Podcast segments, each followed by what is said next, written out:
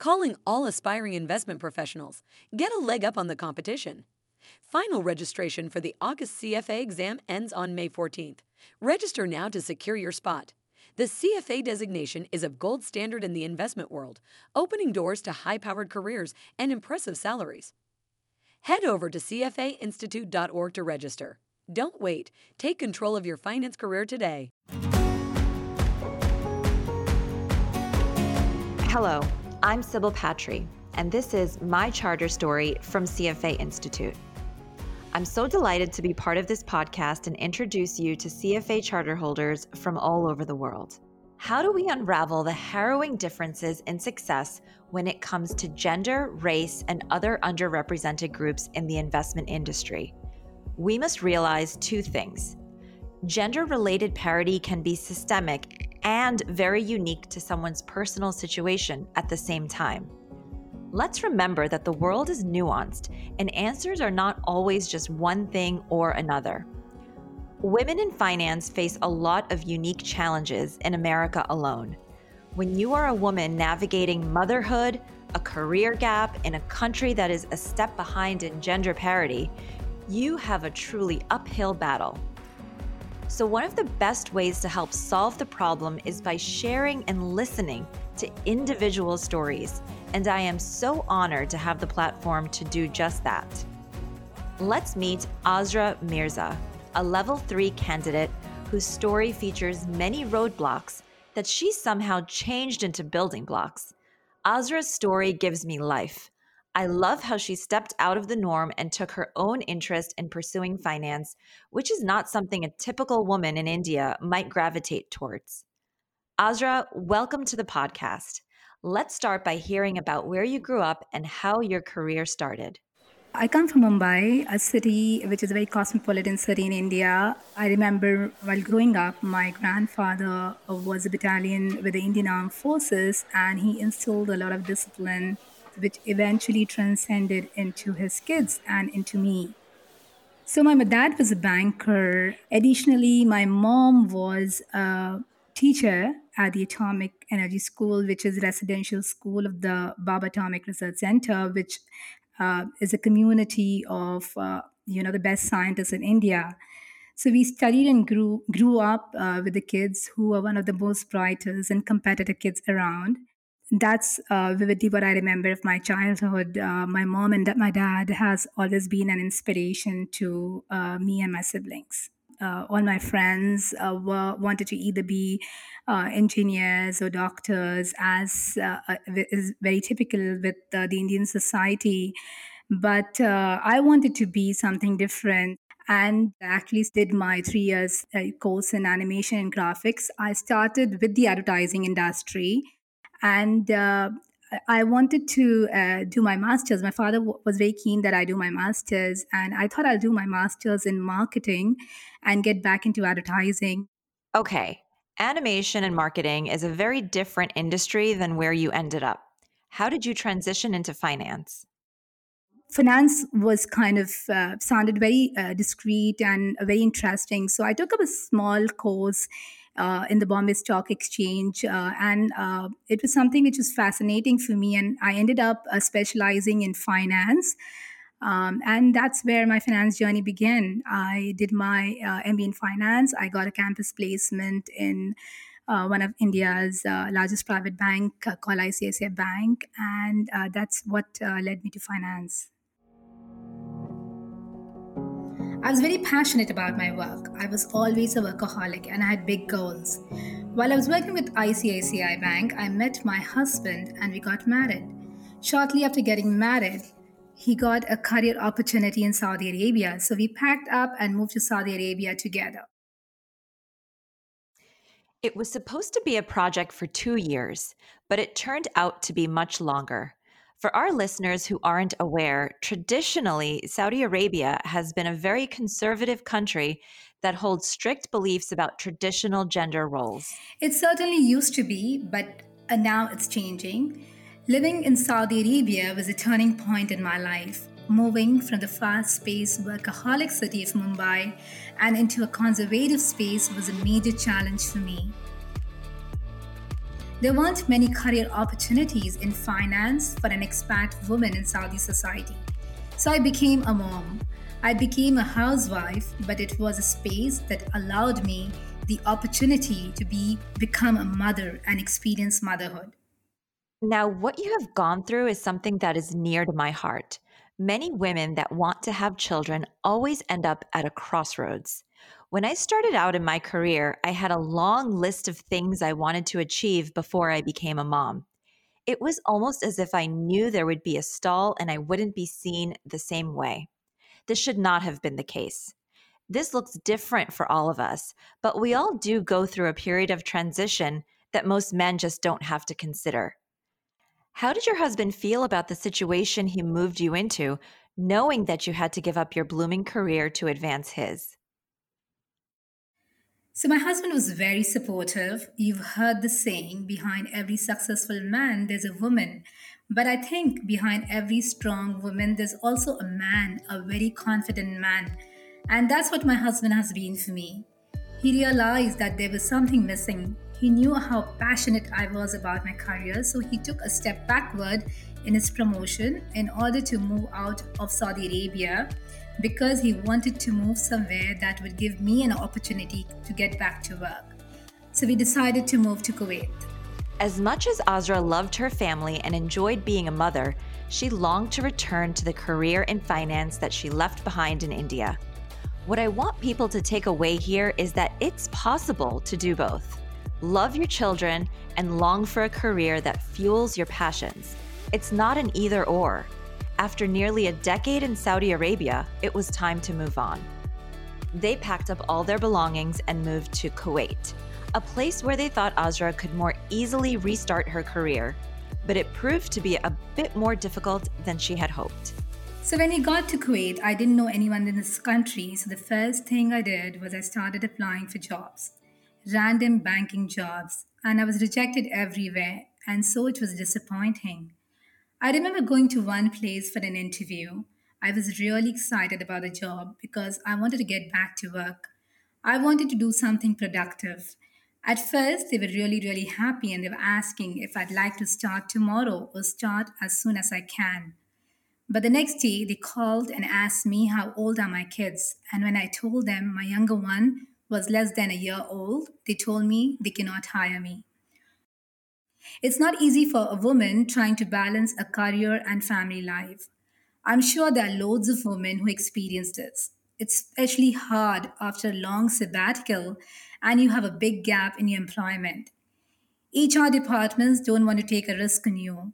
One country to the other, I have had different experiences which are very different from someone who has stuck to the same kind of job in the same country. I have experience of dealing with different multicultural people and different nationalities. It is something which you cannot put on a CV or resume, but these are the things that have to be highlighted.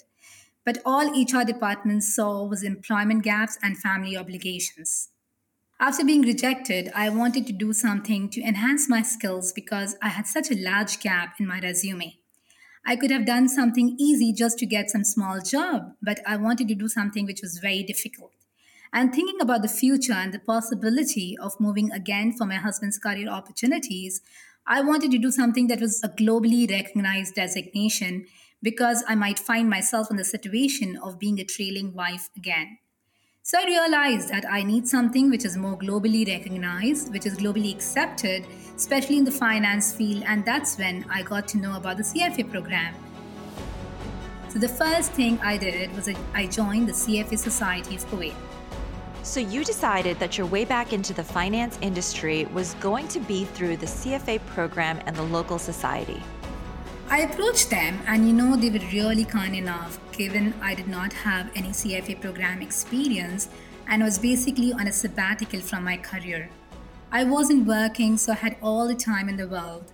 I would drop off my kids to school and volunteer for them. I was named the program chair for the society, which is quite interesting. So that's where my networking started. I had the opportunity to network with the best people in Kuwait. I got to travel and speak at a society leadership conference. It was a great experience. And I'm still associated with the society. It's been six years. Wherever I am in the world, I would want to associate with the societies because that's one platform which is so interesting. They're working for a bigger purpose. It's a place to meet like minded people. The reason why I feel societies are important is because, as a woman and as an expat venturing away from home, you need to find the right kind of people. You know, the right kind of community, and see if the societies are exactly that. They give you the base, they give you the community. So I immediately met a group of people who are like minded, who are more than friends to me at that time. The society has been a great platform for networking and for learning, especially for me. You have passed levels one and two of the CFA program and are currently preparing for your level three exam. As someone who already has an MBA, what are the major differences you see between an MBA and the CFA program? The first major difference compared to an MBA, the CFA program is quite affordable, including purchasing prep materials from providers.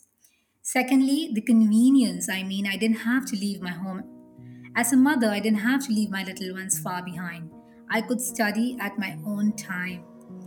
I remember during my level one, I would start studying, then I would drop my kids off to school and go back to studying during the daytime. Once the kids came home, there were so many things to do with them, and I would later go back to studying after I put them to bed. So, those were the things which were actually very different from doing an MBA. And there's a third point the CFA designation, again, is a global designation.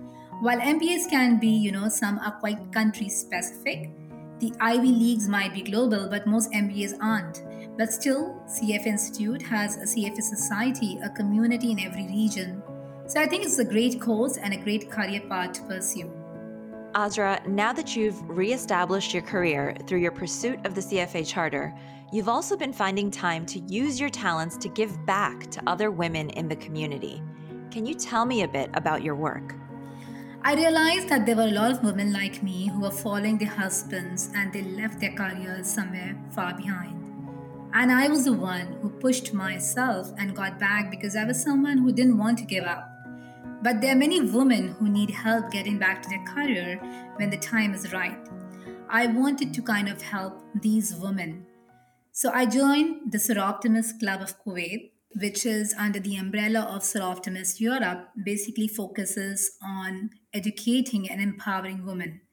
And my project focuses on helping women to create sound investment habits because a lot of women get scared by complicated financial jargons and they do not know how markets work. They do not know what investments are. So, this project is about educating women to kind of be financially independent, to learn how to invest and bridge that financial gender gap that is so talked about right now. And I feel, especially in this part of the world, women are far behind in that. So that's where the project is, and that's why I'm working on it. So for me, I mean, leaving my career behind, leaving home, and moving to different countries has actually been a great experience because I don't think I would have looked at my life in that way. I would have never taken a chance and pursued the CFA designation because I would have had everything easy in my life. I have friends who graduated with me with finance degrees and they are in great positions but I'm proud of myself for taking the harder part through the CFA program. It has opened a new world to me I might have never experienced. I like to think about your journey as pushing yourself, willingly or not, out of the comfort zone.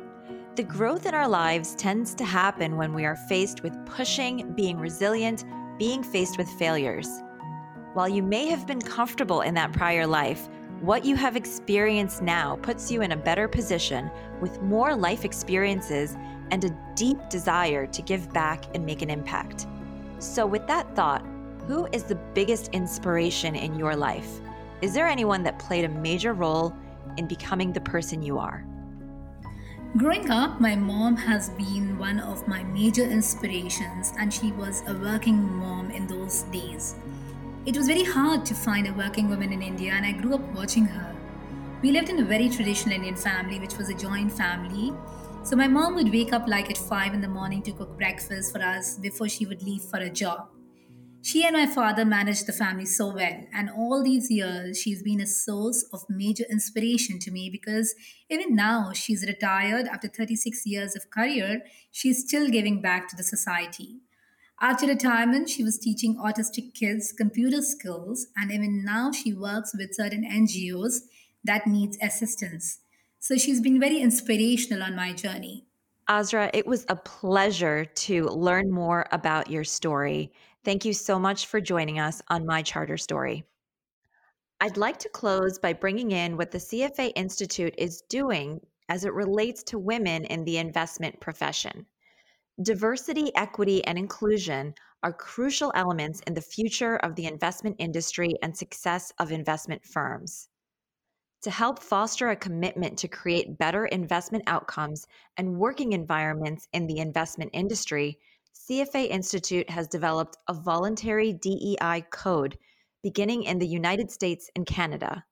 The DEI code has been developed by a highly diverse working group of investment professionals CFA Institute members, employees, and DEI practitioners.